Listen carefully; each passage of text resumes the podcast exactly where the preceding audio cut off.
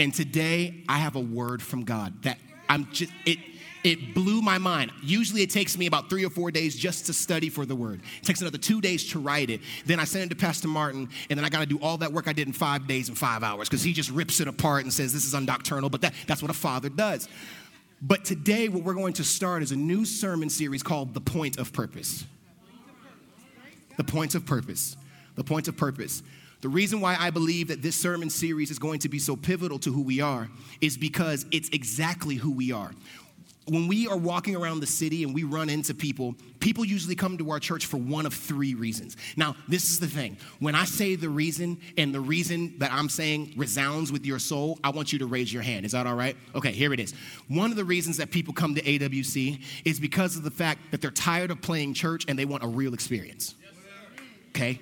This is what people say. This is not, we're not shoving words down their throat. Like, you know what I'm saying? This is the reason why when I go to uh, different uh, cities, I don't ask um, people where they eat. I ask people, where would you be embarrassed to take me? Because if you're embarrassed to take me there, but the food is smacking, I'm cool. I don't care if there's a couple roaches outside. By the way, if I go to Waffle House and it's clean, I'm walking out. If the person serving me doesn't have neck tattoos, has never had a D W I or whatever, like, I don't want you, no, no, no. You grew up in the suburbs at Waffle House, this is about to be the trashiest experience ever. It's part of the experience when your silverware is dirty. And don't change nothing, Waffle House. I ain't coming for you. I'm about to be there, like, tonight. We're going to make it to Kansas City. Okay. Number one is that people wanted um, a church experience that, that, was, that wasn't fake. Second is that people wanted to go to a church where the people there expected the highest level for them. Like, I, like here at A W C, we don't just want you to come and get saved. That's cool. Great. Awesome. Like, we expect that you live your life at the highest level possible. Now, if you go to another church, I don't know about you, but we're kind of annoying because people just want to hear about grace and mercy, right? But here, we're like grinding you because that's what the Word of God says. It says that you're supposed to get ground down. Like, that's how you make wine. You have to press the grapes. And I don't know about you, but I thank God for the pressure. That's a sermon I'm going to talk about at some point in time. But it's the pressure that has made me who I am, right? Okay. Then there's a third one. The third reason why people come to A W C is because of the fact that they are actually interested in going to a church that looks like the city, where we have all of the cultures in the church. And, and it might not be a, like, you know, an equal ratio. Like, it not, might not be fifty percent this and fifty percent that and fifty percent that. Well, you can't have three fifties and one hundred fifty percent. But anyway, I digress. Unless half of the half are mixed and they're two different, anyway, whatever. But the reason why you come to A W C is so that when you leave out of these doors, you actually have application that you can actually use in your life when you walk out. That's the reason why. But there are seven point six billion people on the earth, and we're all asking the same question. Why am I here? So much so to the point that when people can't answer that question, they're killing themselves. Based on statistics, it says that one in thirty-five people don't know who they are. And if you do not actually communicate with them that they're worth something, one in those thirty-five people today is going to take their life. So look around the building. At least seven of them are in the room right now. Let's make this really, really, really real. That means that there's somebody in this room right now that's struggling with figuring out who they are, what they can do, where they're going. They have no reason why what happened to them at four happened. They don't know where they're going. Like, it's like, I'm just literally floating out here. So what that means is, is that if all of us are asking the same question, that means that there's only one answer. And the answer has nothing to do with what you do. It has everything to do with who you're becoming. Is it okay if I if I preach real good today? Now, this is the thing. I studied way too good for you to be quiet today. Okay? Y'all show up unprepared. You want me to be prepared. I only need seven of y'all. And if y'all in this front row, I'm just going to talk to y'all. Just I, I just need twenty people that I know I'm preaching to this morning. I don't... And all the other folks, I'm just going to leave you alone. You can sit there with your arms folded. You can be uncomfortable. But I promise you this message is going to change your life. I promise you. Pastors right now are in Houston. They're at the Now Church. Uh, pastors, uh, Doctors Adrian uh, Singleton. I'm so sorry.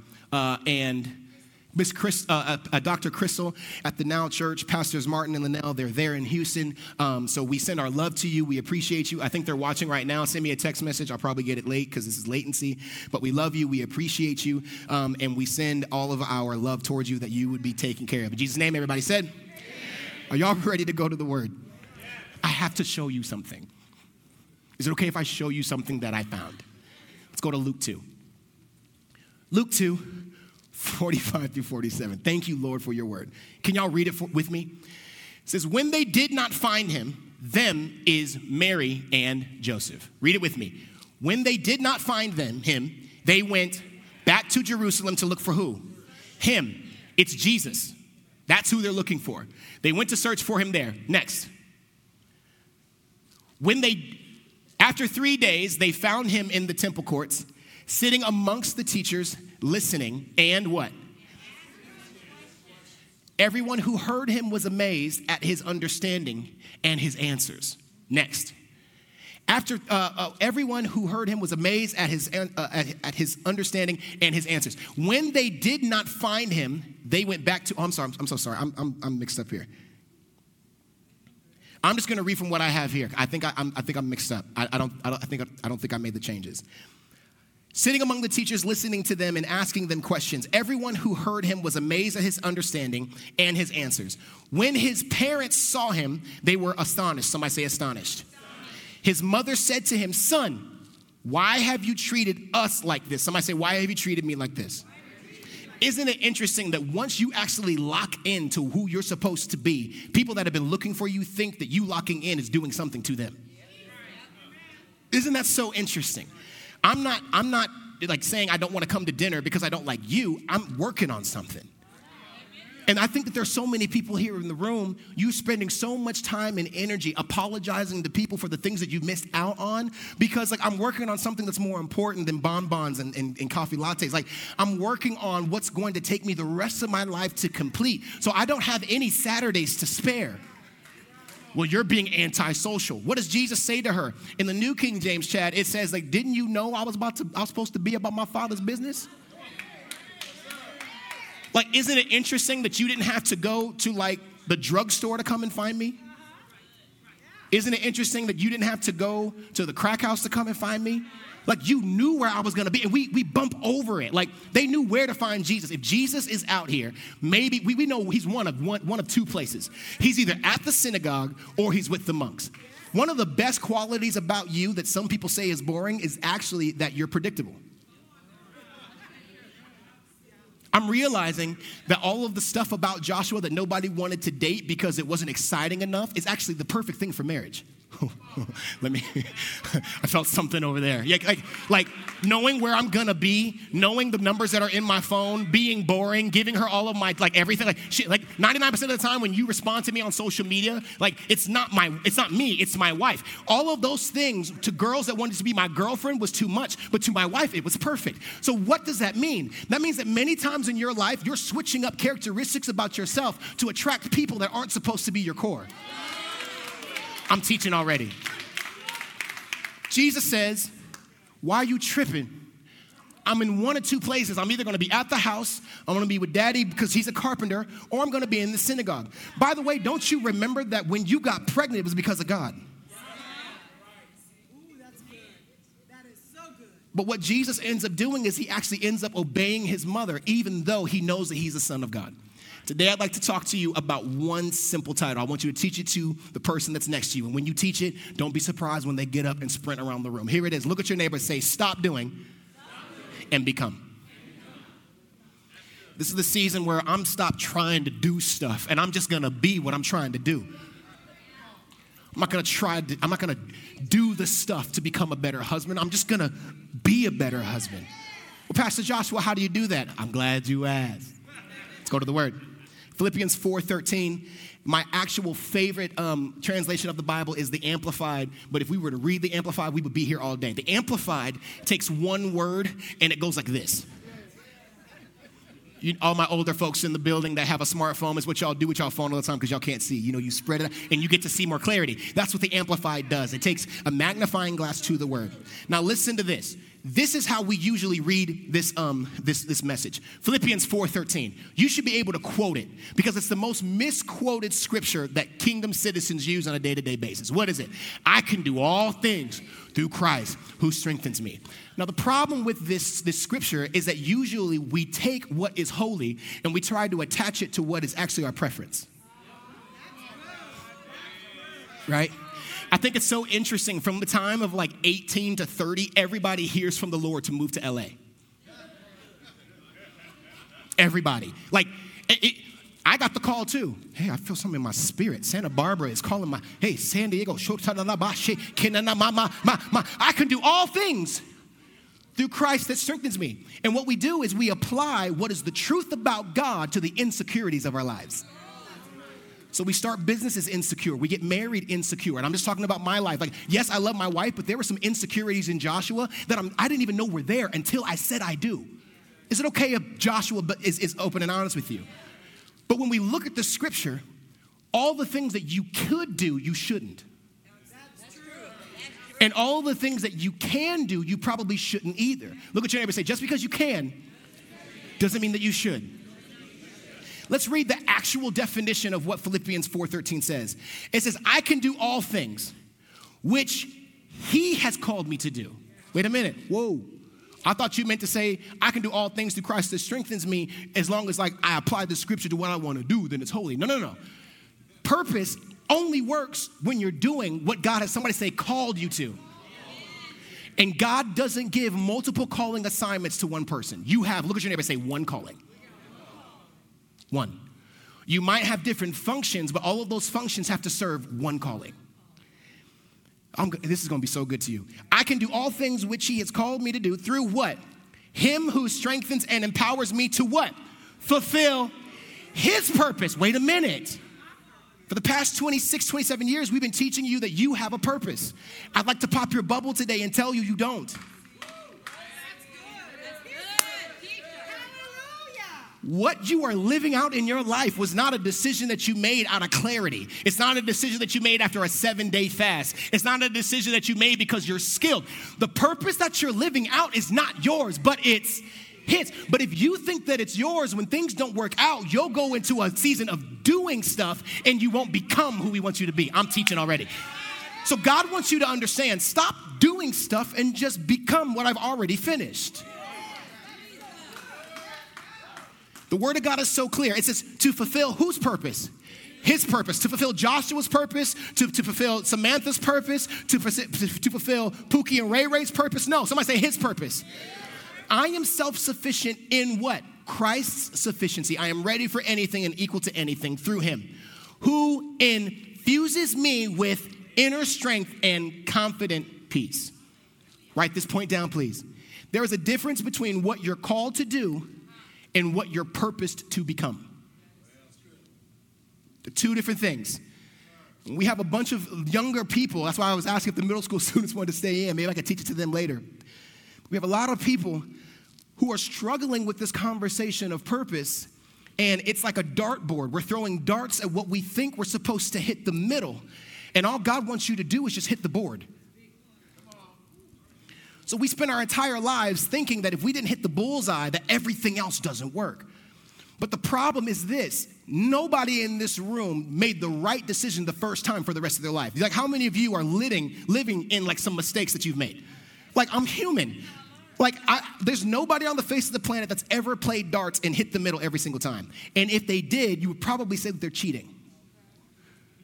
So it's impossible for you to think that you can figure out why you're here and what you're supposed to do in your life by yourself.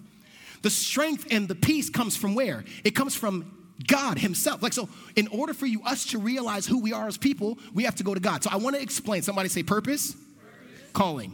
Calling. Purpose is the reason you were created. Calling is your designated function. Purpose is the, somebody say reason. I'm going to walk you through this, okay? I still need you to communicate with me. This is class because it's going to set some of you free. There are going to be some sixty-eight-year-olds in this room. They're going to get really spry because you're going to realize you have more life because now you actually know who you're supposed to come. Somebody say purpose. Purpose. Somebody say calling. Calling. Calling is your designated function. Some of you are called to be doctors. Some are called to be teachers. Some are called to be stay-at-home parents. Some are called to be basketball players, to play in sports. Some are called to be singers. Look at your neighbor and say, that's your function, but it's not who you are. We need to deconstruct this conversation of people saying, I am a singer. No, you sing. I am a pastor. No, I pastor. Because if, if, if the enemy can get you to lay hold of your calling, you will misidentify the gifts that God has given you to be good as your characteristic traits. But the minute that I start to claim this calling as my own, God takes the gifts. I'm not able to teach up here because I'm good in it. I've responded to the call that God gave me. Responding to the call gave me characteristics to be able to speak to you. If I ever take on this calling and I say, I am a pastor, I am the pastor, what I'm telling God is that I'm sufficient by myself. So there are a lot of people in the church. I see you, O G. There's a lot of people in our in, in the world that are frustrated because they're asking God, why won't you give me more? And God says, well, you've, you've taken hold of the calling that I gave you. You've self-prophesied that you are something that I could only reveal to you, and you're giving it to people as it is, as it is yourself. The pandemic really shed a light on everybody trying to be called to everything. People were not secure with themselves, so everybody created an online course, and they're not good. two hundred fifty dollars a week, and you copy and paste it from Doctor Monroe or Doctor Martin, and I know it because I paid the price just to look at it. So everybody wanted to create a course. Everybody wants to be an expert at something. Everybody wants to be able to say, come to me, give me your money, but we've never actually finished anything. It's just that we were not self-secure in ourselves, and we became bored. When your spirit becomes bored, your hands become sweaty by doing things you shouldn't be touching. My granny says it this way. She says that idle time is the devil's play place. So the longer that you don't know who you are and what you're doing, you can try your hands at a bunch of different things and never become good at them. And now what you have become is a jack of all trades but a, and a master at none. But what God would rather you do is throw potential away of what you could be good at and ask him, God, what is the one thing I'm good at? I was talking with Tina a couple days ago, and she was talking about how people tell her, like, don't put all your eggs in the same basket. And I don't think that that's true. I think I'm going to put all my eggs in the same basket because I have the, the ability to go get more eggs. It missed you. It went over your head. I'm putting, I'm going for broke. If this doesn't work, I want it to, I want to fall so flat on my face that you know it wasn't me in the beginning. Like, I don't want to have all of these different plans because what I'm telling God is like, yes, you called me to that, but let me hold some of my eggs to devise over here just in case that don't work out. No, if this does not work, if pastoring does not work, I'm going to fight through my pride picking up cans on the street. I don't need no, no twenty-day fast that you pay two hundred dollars for in a week. No, if this is what God has called me to do, then this should be sufficient enough for me. Well, Pastor Joshua, what about people that have side businesses? No, no, no. That's cool. Doesn't matter how much you do as long as it's attached to what he called you to do. Okay, let, let me move on. Somebody say calling. Calling. Calling is your function. Purpose is the reason why you're called. Your purpose is this, to be with God. That's it. I'm going to I'm gonna prove it to you. And Doctor Monroe taught this. Pastor Martin's mo- mentioned this multiple times, and I love my dad, man. I We've had some breakthrough in like the past couple of years, in the past couple of days, and I don't know if fathers with sons, fathers with firstborn sons, there's a point in your life, I pray you come to it. it I, it's very frustrating, and you might not like each other, but there's a point when you look at your dad and you're like, okay, are we there now? Now when we're trading blows and we're not hurting each other, but we're training on each other, like now we're like, we're building each other up. And my daddy was talking to me and we were talking about what purpose is. And the only thing that God created you to do on earth was not to start a business. It wasn't to sing in front of hundreds of thousands of people. God created man. Your only, look at your neighbor and say, your only purpose. The, the reason why you were built, the reason why you were fashioned and formed, like, like fearfully and wonderfully made, was not to create a product, was not to create a way to, to, to, to take care of, of, of any type of sickness. That's great. That's your calling. But your purpose, the reason why you're here is to be with God. Point blank period. But if we teach this wrong, Mister Vernon, we'll have people think that God's presence isn't enough. So I got to get degrees and I got to put stuff on a wall in order to prove, ah, I've been purposed to do things. And God says, I never wanted you to have to get plaques. I just wanted you to walk with me in the cool of the day. Oh my God. Okay. Let me. Your purpose is to be with God. The point of this is to create a sickening relationship with Christ. A relationship with God that makes people like sick. Look at your neighbor and say, you fixing to be sick of me.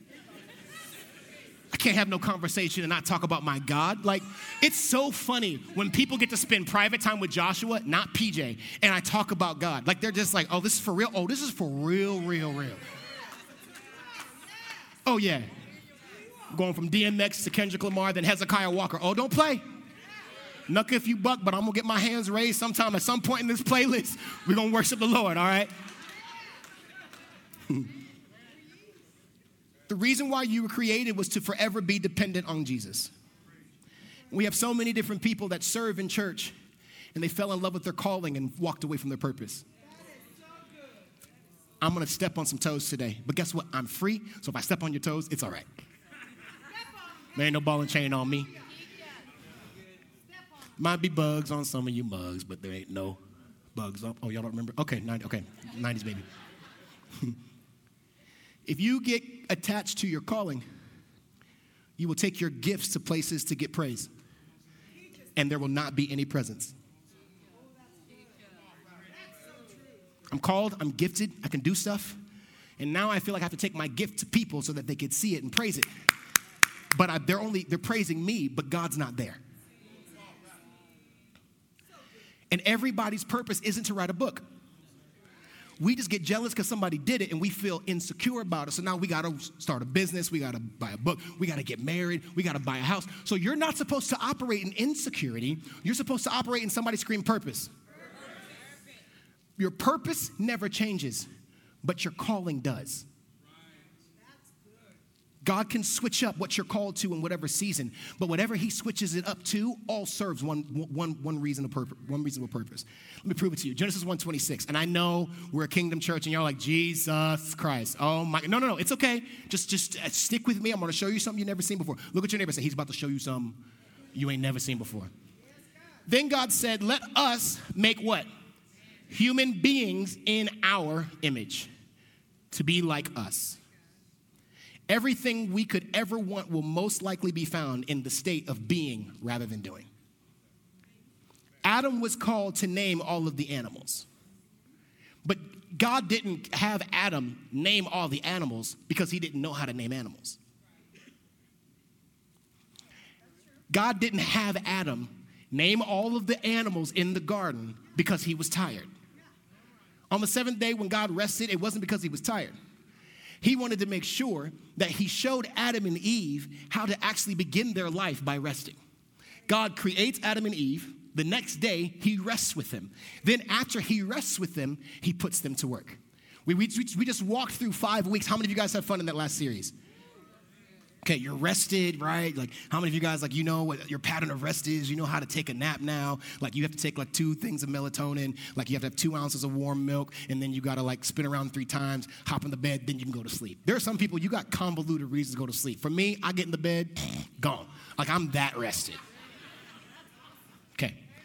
But now that you're rested, we got to figure out where to put your newfound energy. Okay. If, think about this.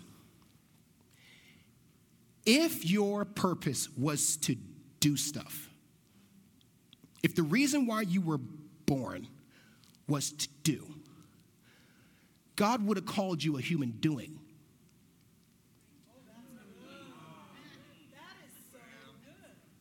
It's not deep. It's the, if God wanted me to be prosperous and that was supposed to be my identity, he would have called me a human prospering.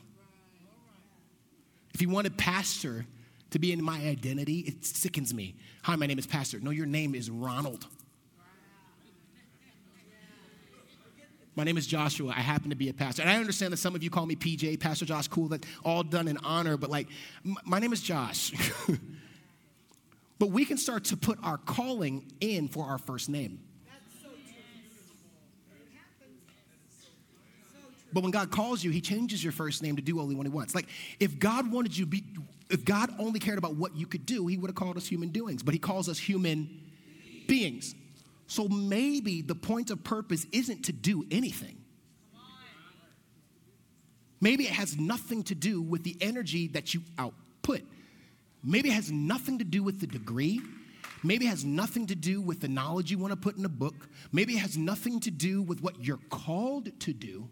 It has everything to be to do with who you're supposed to be. Let me prove it to you. Adam wasn't created because God was tired or couldn't name animals. Adam was fulfilling his calling, and after he fulfilled his calling, it provided him time to be with God. When God created the heavens and the earth, he created everything that you see right here. It was done. Either it was done in its physical form and it was there, or he created the potential power of it inside of itself. Let me explain it to you. When God created the tree, he created money. Okay? When God created the uh, when God created the anteater, the saliva in the anteater is actually what's used to make penicillin. He created penicillin when he made the anteater. Anything and everything that God ever wanted on the earth, he created it perfectly. What does the Bible say? It says that Adam only had one thing he was supposed to do.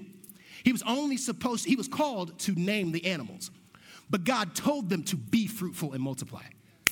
Stay with me, stay with me, stay with me, stay with me, stay with me. This is this is this is class three oh three. If it's not elementary, somebody say this is the kingdom kingdom. Yeah. Which means, and this is where the epiphany came to me. Had Adam been done naming all the animals, there was no more work for him to do because he would have finished his calling. And the only thing there would have been left for him to do was to be with God. That went over some of y'all's head, you're going to get it on your way home. You're going to be eating hog maws and be like, man, that was great. The point of finishing your calling is so that all you have rest, the, the only time that you have left is to be with God. I'm really trying to, I'm really trying to help you. It doesn't matter what you do in your life. You have to you have to finish what God has given you so that it provides you more time to be with people. Let me break it down to you this way. Do you want to know what bothers you about people that have more money than you? Do you want to know what bothers you with people that have more time than you? They're free, and they can afford to do nothing. That's what bothers you. It's not the fact that they're in Bora Bora one week and then they buy four or five Teslas the next week. It's the fact that they don't have to do anything else to be able to do what they want to do. If you think about it, the best times I've ever thought about with my wife wasn't when I was doing things for her. It was when I was being with her. Like, you're probably not going to remember all the times that I went to go get a glass of water for you. Like, I, I do a lot as a husband because you ask a lot, and I ask a lot. It's an exchange. No, no, no. That's not funny. No, no, no. No, hear me. See, that's so funny. We are always looking for, like, the, ah, she asked a lot. No, no, no. I ask for a lot, too. I'm very needy, but she's equally as needy. So she takes care of me. I take care of her, but you're not going to remember what I was doing. What you're probably going to remember was the state I was in while doing it. Have you ever wondered why you stop asking people for certain things? It's not because you can't do it for me. It's because of the state that you're in when I ask. There are certain people, Miss Nancy, I'm never going to ask to pray for me. Why? Because once God does what he does, they're going to expect I make them a part of the testimony. No. Isn't it interesting that Miss Nancy didn't talk about any of the hundreds of people that were praying for her and her daughter? She only talked about her and her daughter. And it would be frustrating if people that prayed for her said, like, well, you know, your daughter only got better because of me, baby. What? What? You really think that it was your prayer? Like, she's my daughter. Somebody say, this is my life. Nobody can care about your purpose more than you. Had Adam and Eve finished their calling, God wasn't going to create more animals for them, for them to name once they were done. Once they got done naming it, like when he got to all the, okay, X, Y, and Z, oh, zebra. So what are we supposed to do now? Isn't it interesting that in the Bible, in Genesis, it starts talking about God coming to walk with them in the cool of the day after they had done all their work. So now, because I fulfilled my calling, I'm able to walk with God in all the stuff that I've named. We look at people like that and we call them lazy. We look at the Mark Zuckerbergs of the world. We look at like these billionaires and we get frustrated, but they're actually living the kingdom at a better level than the church. Think about what you would do with your nine to five time if you were actually doing what you were called to do. How many jobs would we quit? How many homeless people do you think would actually be on the street if people could afford to do what they're called to do? How many veterans, which is a sickening number? How many veterans, people, because, you know, we talk about how patriotic the United States is. We love America. We love the flag. But then we have people that fought for this country that are dealing with schizophrenia down the street. Well, are you a Democrat or, or Republican? I really don't care. I come from a kingdom. But if you said that you're patriotic, then these people that fought your wars shouldn't have to die on the side of the street, high on a drug, because they don't, don't know what to do with their brain. How many problems and issues in the world will be taken care of, eradicated, if you could afford to do what you were called to do? My pur- my calling, my purpose is to be with God. My calling is pastoring.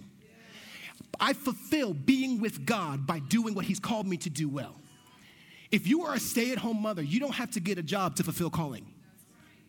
We're living in a time right now where people feel like you have to do more in order to like receive praise from people. If you don't do anything else, guess how much your life would change?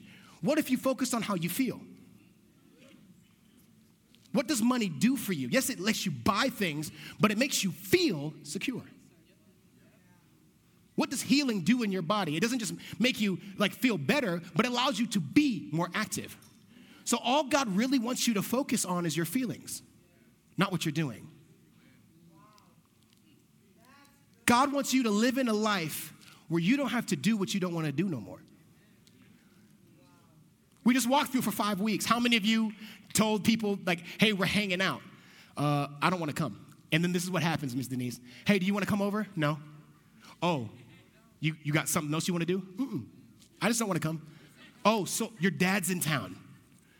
Your dad's in town, and you you got to, like, pick him up from the airport. Actually, no, my dad is actually in Houston safely. He's he's fine. He's great. So you don't want to come to my party? No. But you got to you gotta have a reason. Uh, I do have a reason. Let, let me find it. I don't want to. Like, you're not just going to come up with some excuse that makes me believe that you don't have something better to do than come to my party. Actually, that's the problem. I have something way better to do with my time than come to your party. So what we will do is we will deny what our spirit actually wants and show up for everybody, everywhere, and never show up for ourselves. When was the last time you cooked macaroni and cheese for yourself? Not because somebody asked for a birthday. Not because somebody asked for a baby shower. When was the last time you did something for yourself because you wanted to self-fulfill? Like, this makes me happy because it makes me happy. Somebody say, uh, I don't remember. It's okay. If you said I don't remember, we're going to get to it. Is your doing keeping you from being? When Adam and Eve fell, it didn't keep them from doing anything. Please hear me. When Adam and Eve fell, it didn't keep them from doing. The Word of God says that they still had to work. They still had to work on their trash marriage because, you know, God, what God calls blessed, we can screw it up. Just because God gave the initial blessing doesn't mean that it's blessed for forever. You got to work on it. And I can't stand when people talk about this maritally, like, well, they walked away from God and it was their fault. No, no, no. Now Adam and Eve had to work to have matrimony. Okay. But when they fell, it didn't take anything away from them. It didn't keep them from doing anything, but it kept them from being everything. Let me prove it to you. Let me prove it to you. God says what to Adam and Eve? I'm teaching for real. This is a di- I know this is different. You're used to six points, but I really got to talk to you.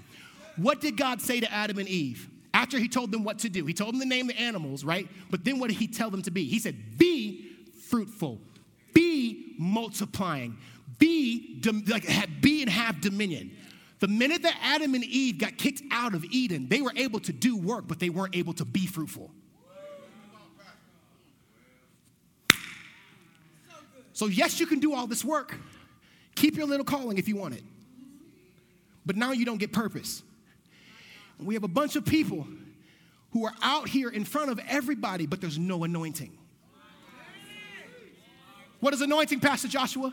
Anointing is God's super on top of your natural. So yes, you might be able to sing. Yes, you might be able to drum. Yes, you might be able to write code for a company or be able to write some type of program. Yes, you might be able to put it behind your back through the legs and be able to dunk it, but you have no peace when you go home. And I promise you that there are people that would give away their entire net worth to have peace. Once Adam and Eve were kicked out of Eden, they were kicked out of peace. So you can do all the work that you want, but you can never be in peace ever again. So when we read that scripture again, you got to read it differently.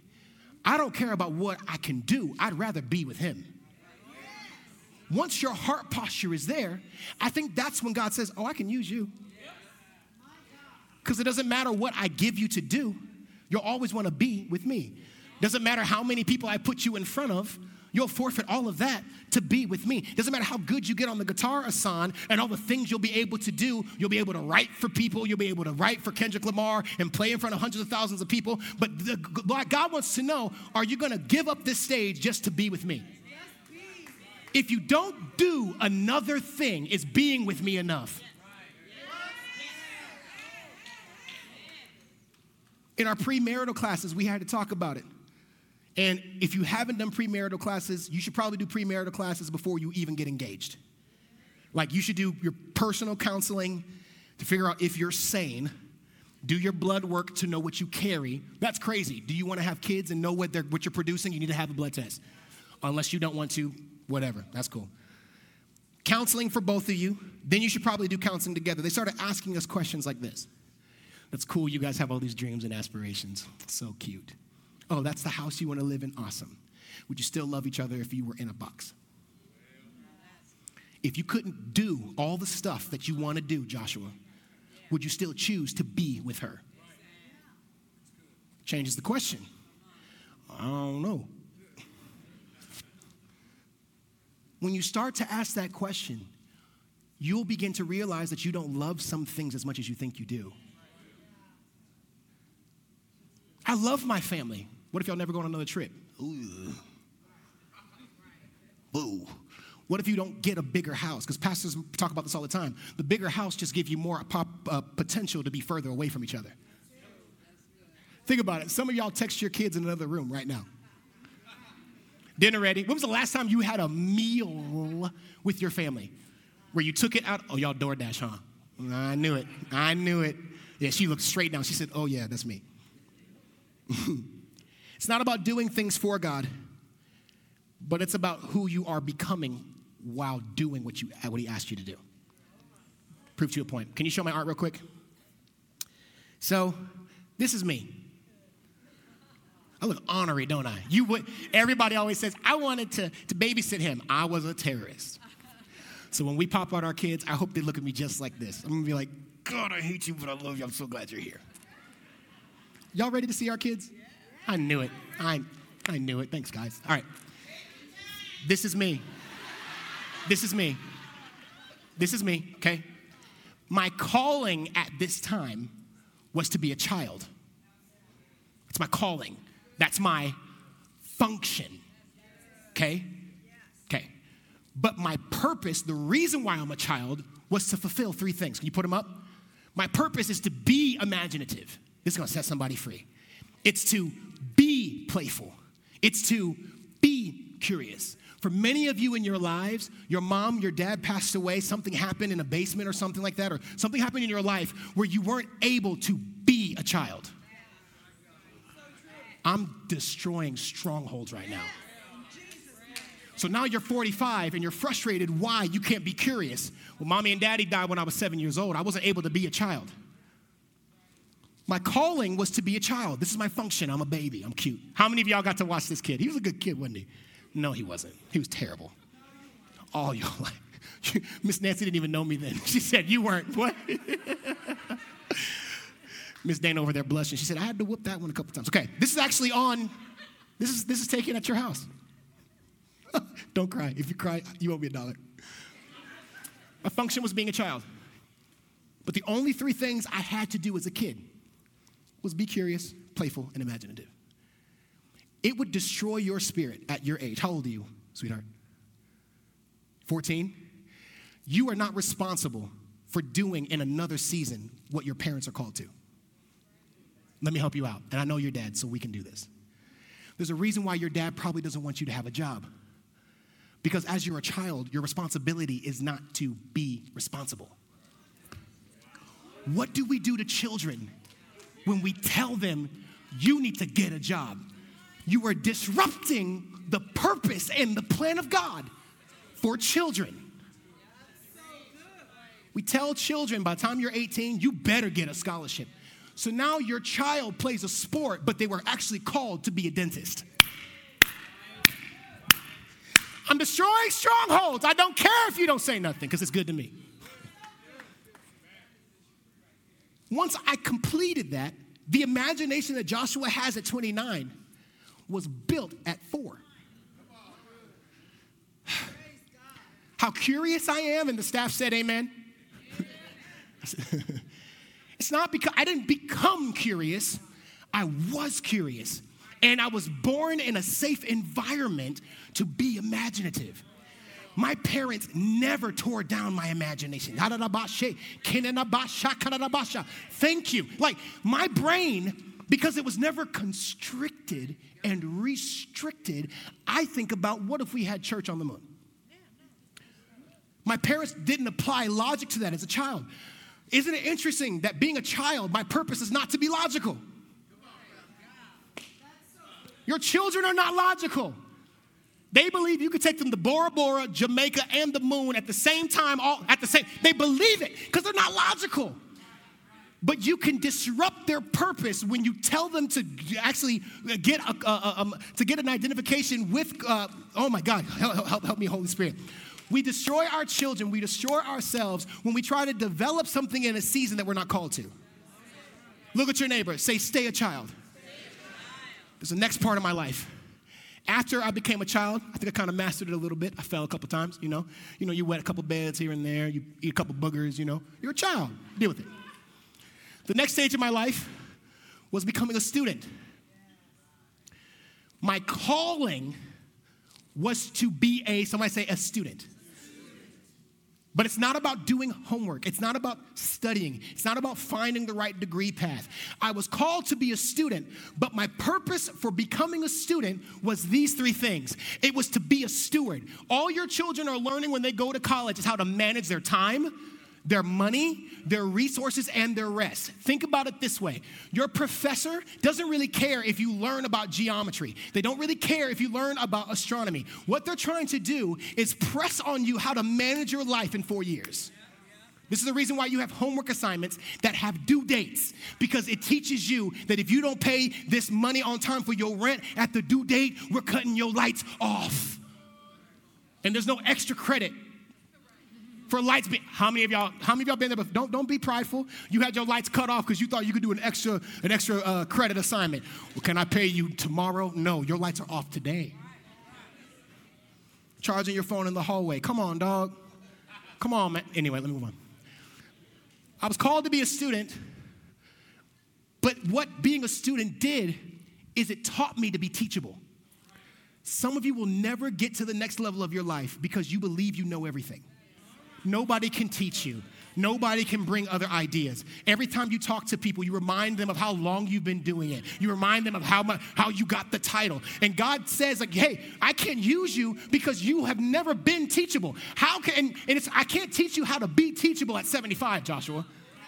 You can't teach an old dog new tricks. So that's why God called you to be a student. And every single one of us is a student. The other thing that I was supposed to do is become inquisitive. The reason why you become a student, and this is why I loved my teachers that weren't frustrated with me, because I was the student that asked questions. Two plus two equals four. Why? Because it does. I know it does. But why? And what I realized is a lot of my teachers didn't know. Every person that presents themselves to you as an expert isn't. They just know how to teach sometimes. Right. Two plus two, carry the one, carry the five. But it's just like, isn't it interesting that the people that write a lot of these books and have a lot of these classes on finances don't have anything? Which means that the principles work, but they've never worked the... Pr- Let me move on. Next. Somebody say calling versus purpose.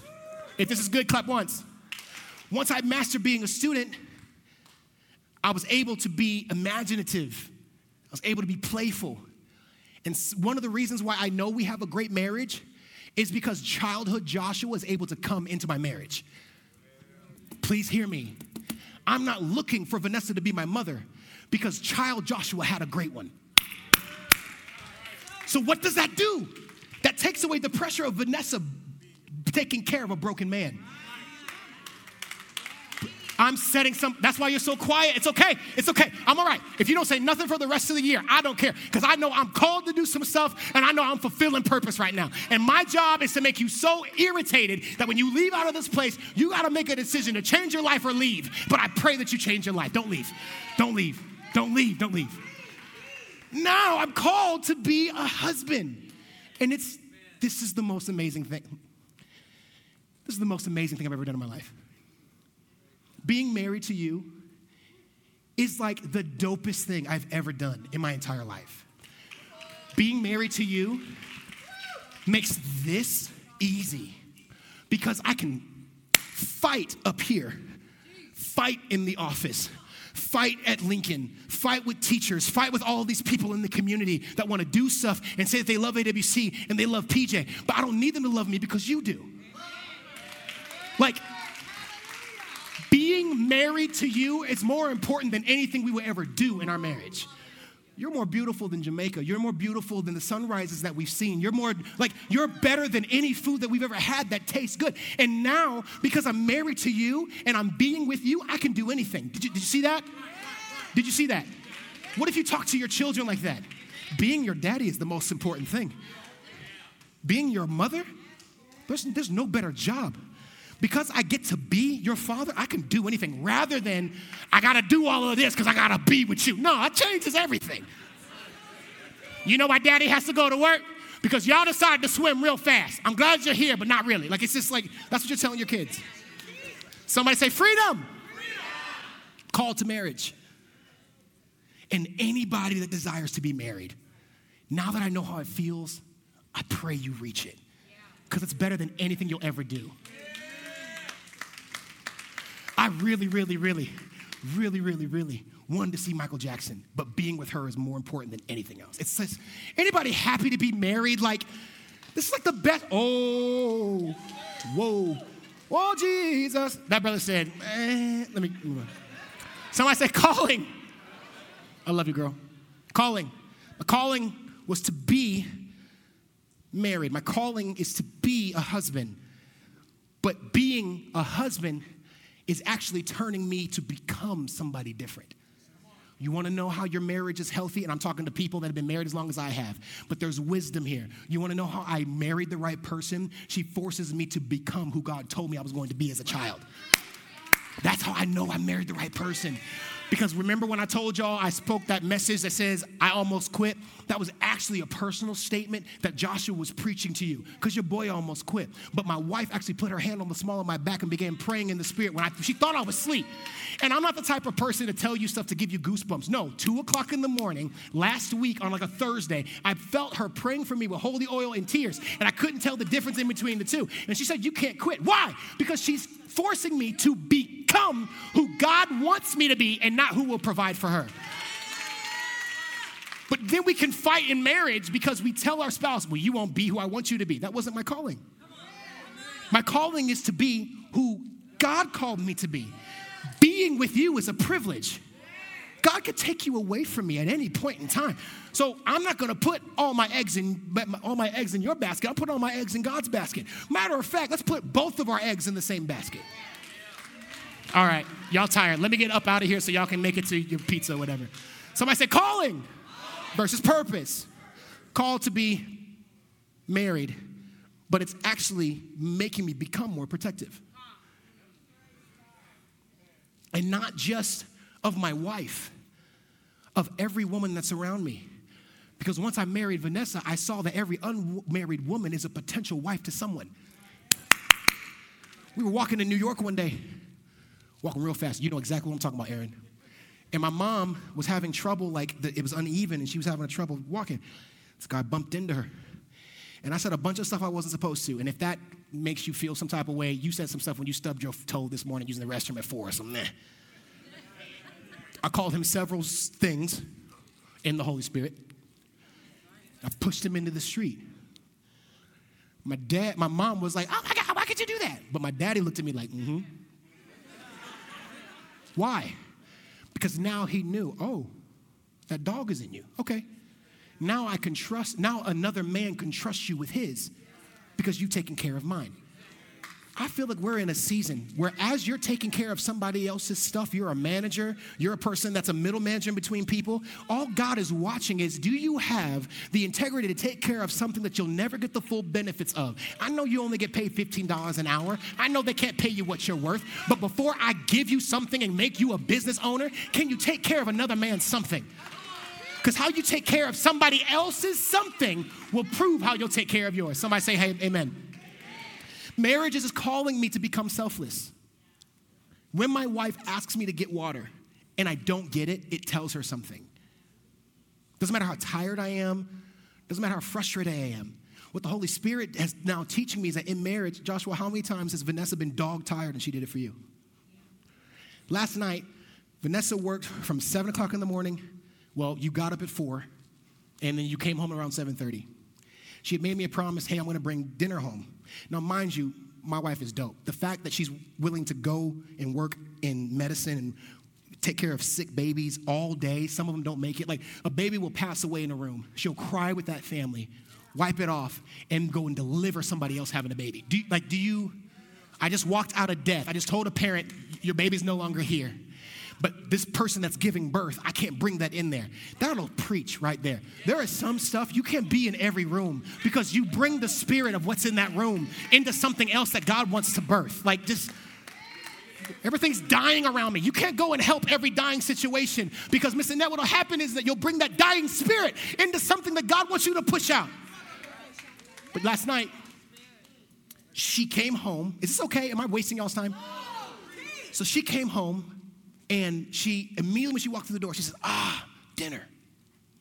Ah, dinner. Now, in my head, I'm like, yeah, dinner. I'm hungry. Being honest, this is my human. I'm being honest. And any of you older, I love it when older people try to tell me what to do in my marriage. Because you've been me multiple times. This, I thank you for your wisdom, but don't forget old school. It was, it was you too. All right. She walked in the room. She looked at me. She said, I'm going to make good on my promise. She's already worked twelve hours. She's worked twelve hours, been up for fifteen. But she ordered the food. She went, got the food, came back. I was crying because I was selfish. Joshua, you've been home. Saturday is your Sabbath. You've been home all day.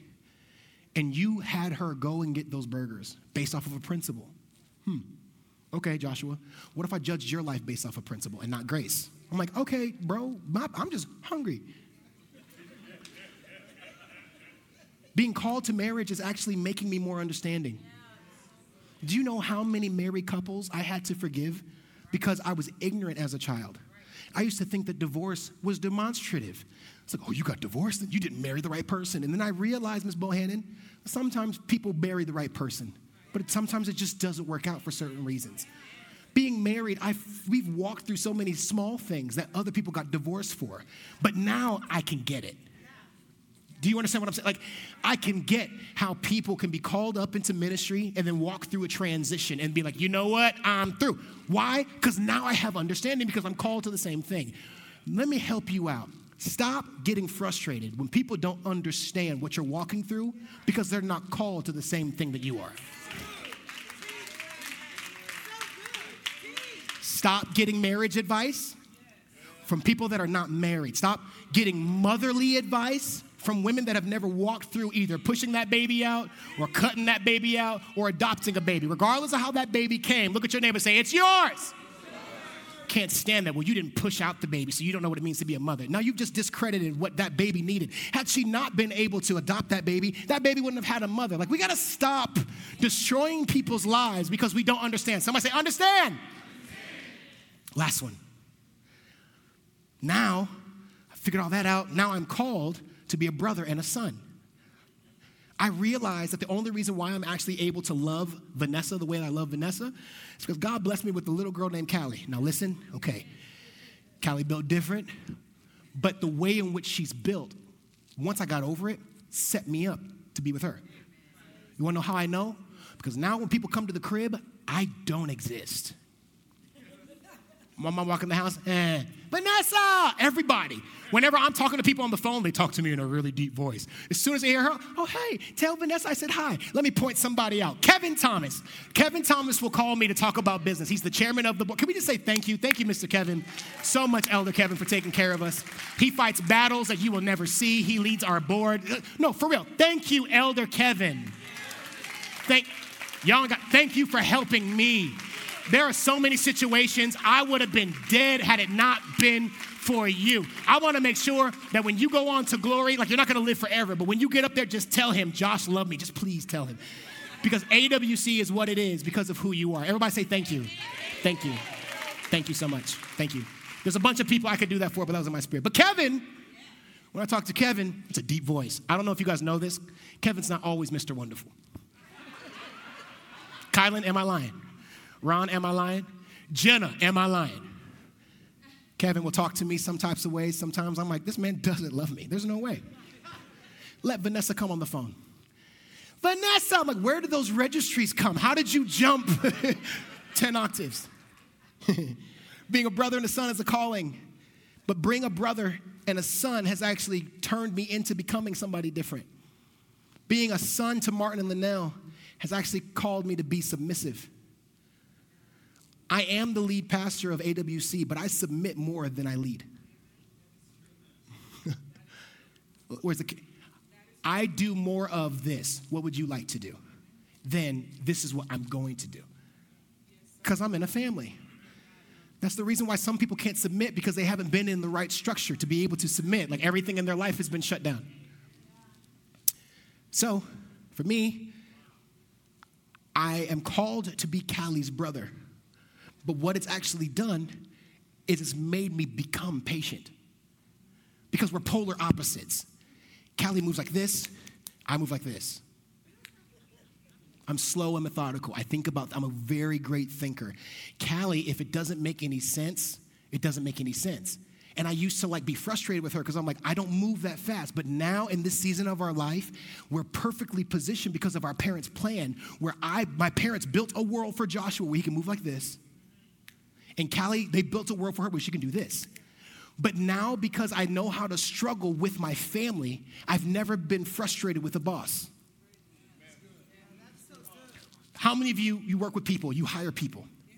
One of the reasons why they can curse you out and show up late is because you're the first person to set those priorities in their life. The first time I had to show up, it's okay. Y'all look like y'all sleep. I, I really just want to help you out. Okay. Okay. Because many of us are brothers and sisters, but we're not patient with our family members. The other thing that's causing me to become is more inclusive. Martin is so frustrating at times because all Martin cares about is if we're all together. And if you know me, I'm like a maverick. I like going at it alone. I like killing David by myself. And Dad says, well, we all got to pick the rocks for the sling. And then when you wind it up, give us all a try. And I'm just like, we're moving too slow. I want to kill Goliath now. While we're waiting, he's killing people, right? But Dad wants to make sure that we always include every person. So being a child, being married, being a student, and being a son actually has called me to be a better pastor. I'm trying to set this for you. Because God allowed me to become a bunch of things, I can do one thing really well. I know for a fact I am called to be a pastor.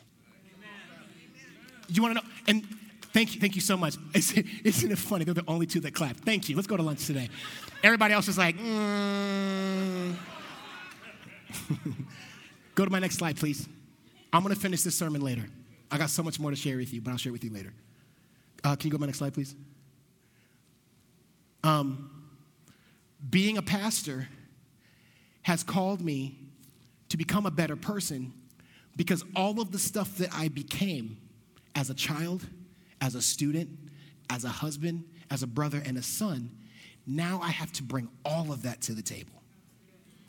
But if you have ever been in your life and you weren't able to be a child, you can work really, really hard in your forties, get the house, and only live in it and not know how to play in it.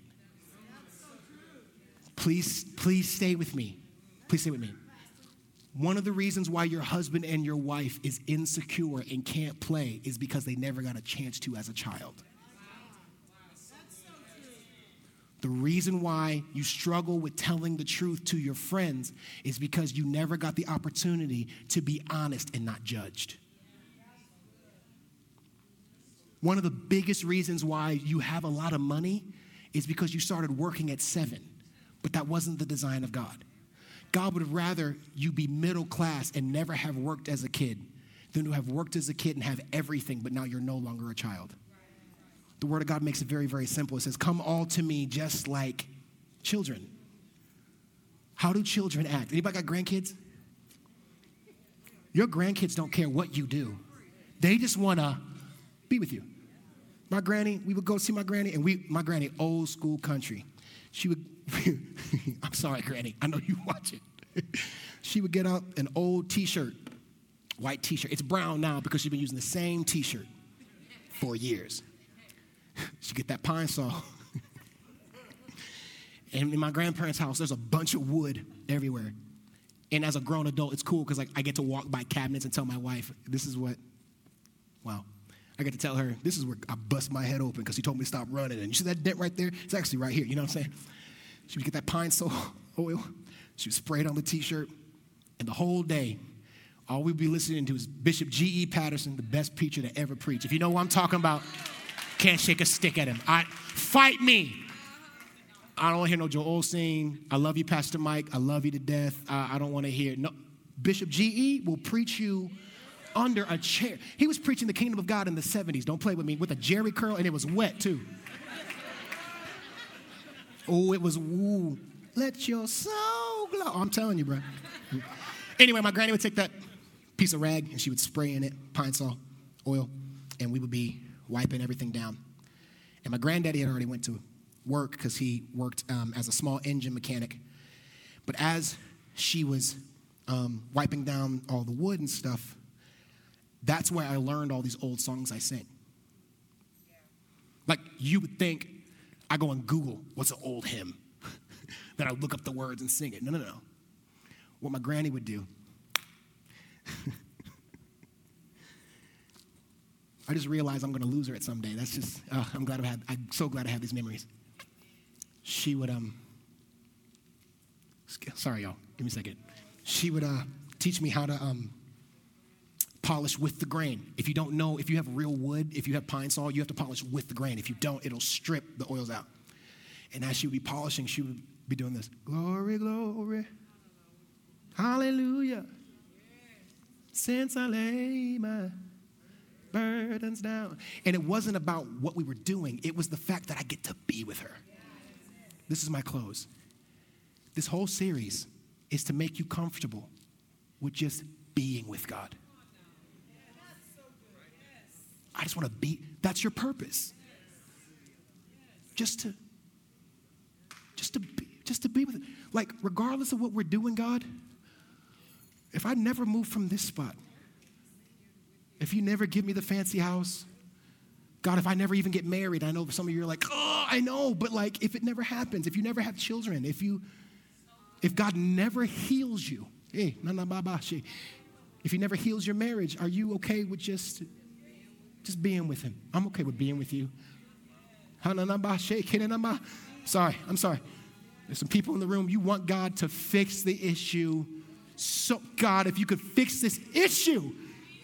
And God's like, I can fix the issue, but are you okay? If it never happens, would you be okay right here? Would you be all right? If I never save your son from the streets, if I never save your daughter from drugs, if I never do any of it, are you okay with just being with me?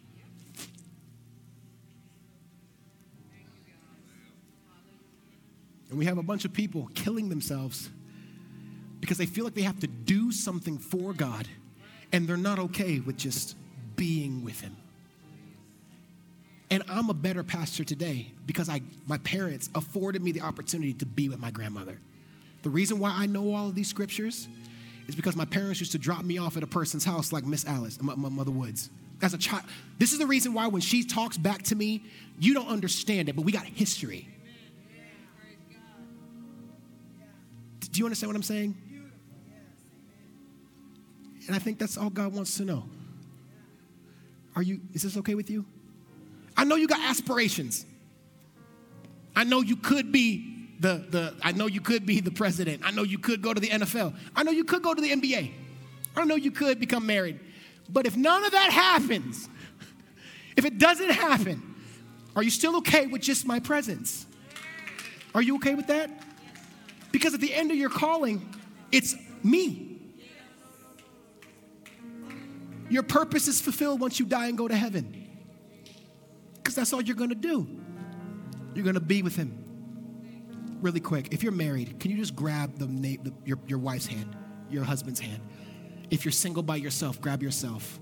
If, if you have somebody that you love that's next to you, just grab them. Grab your son.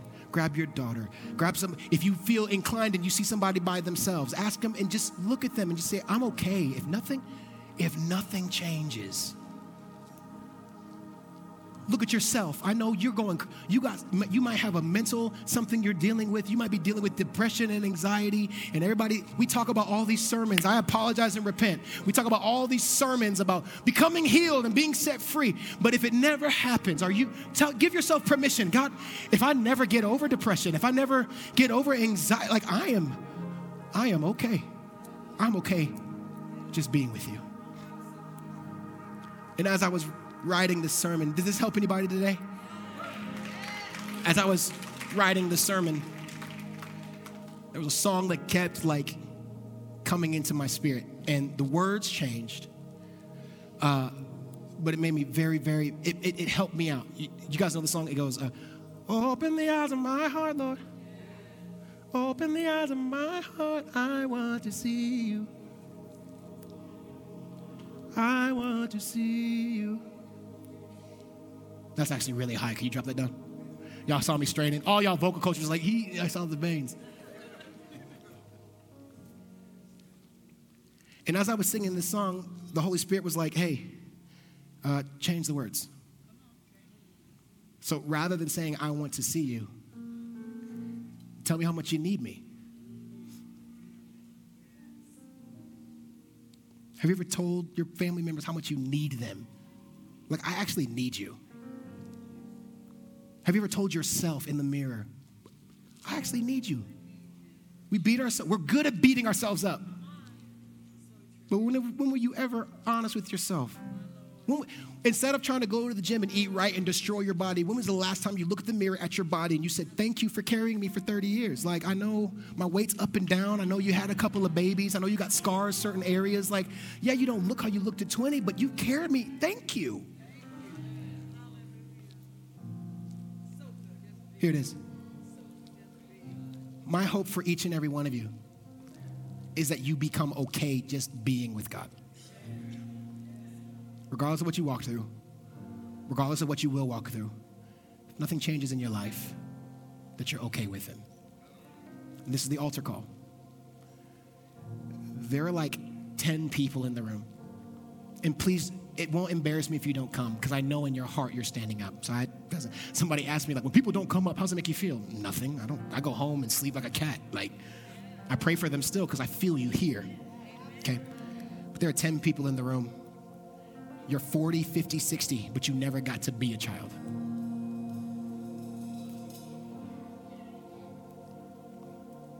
You don't even know how to play.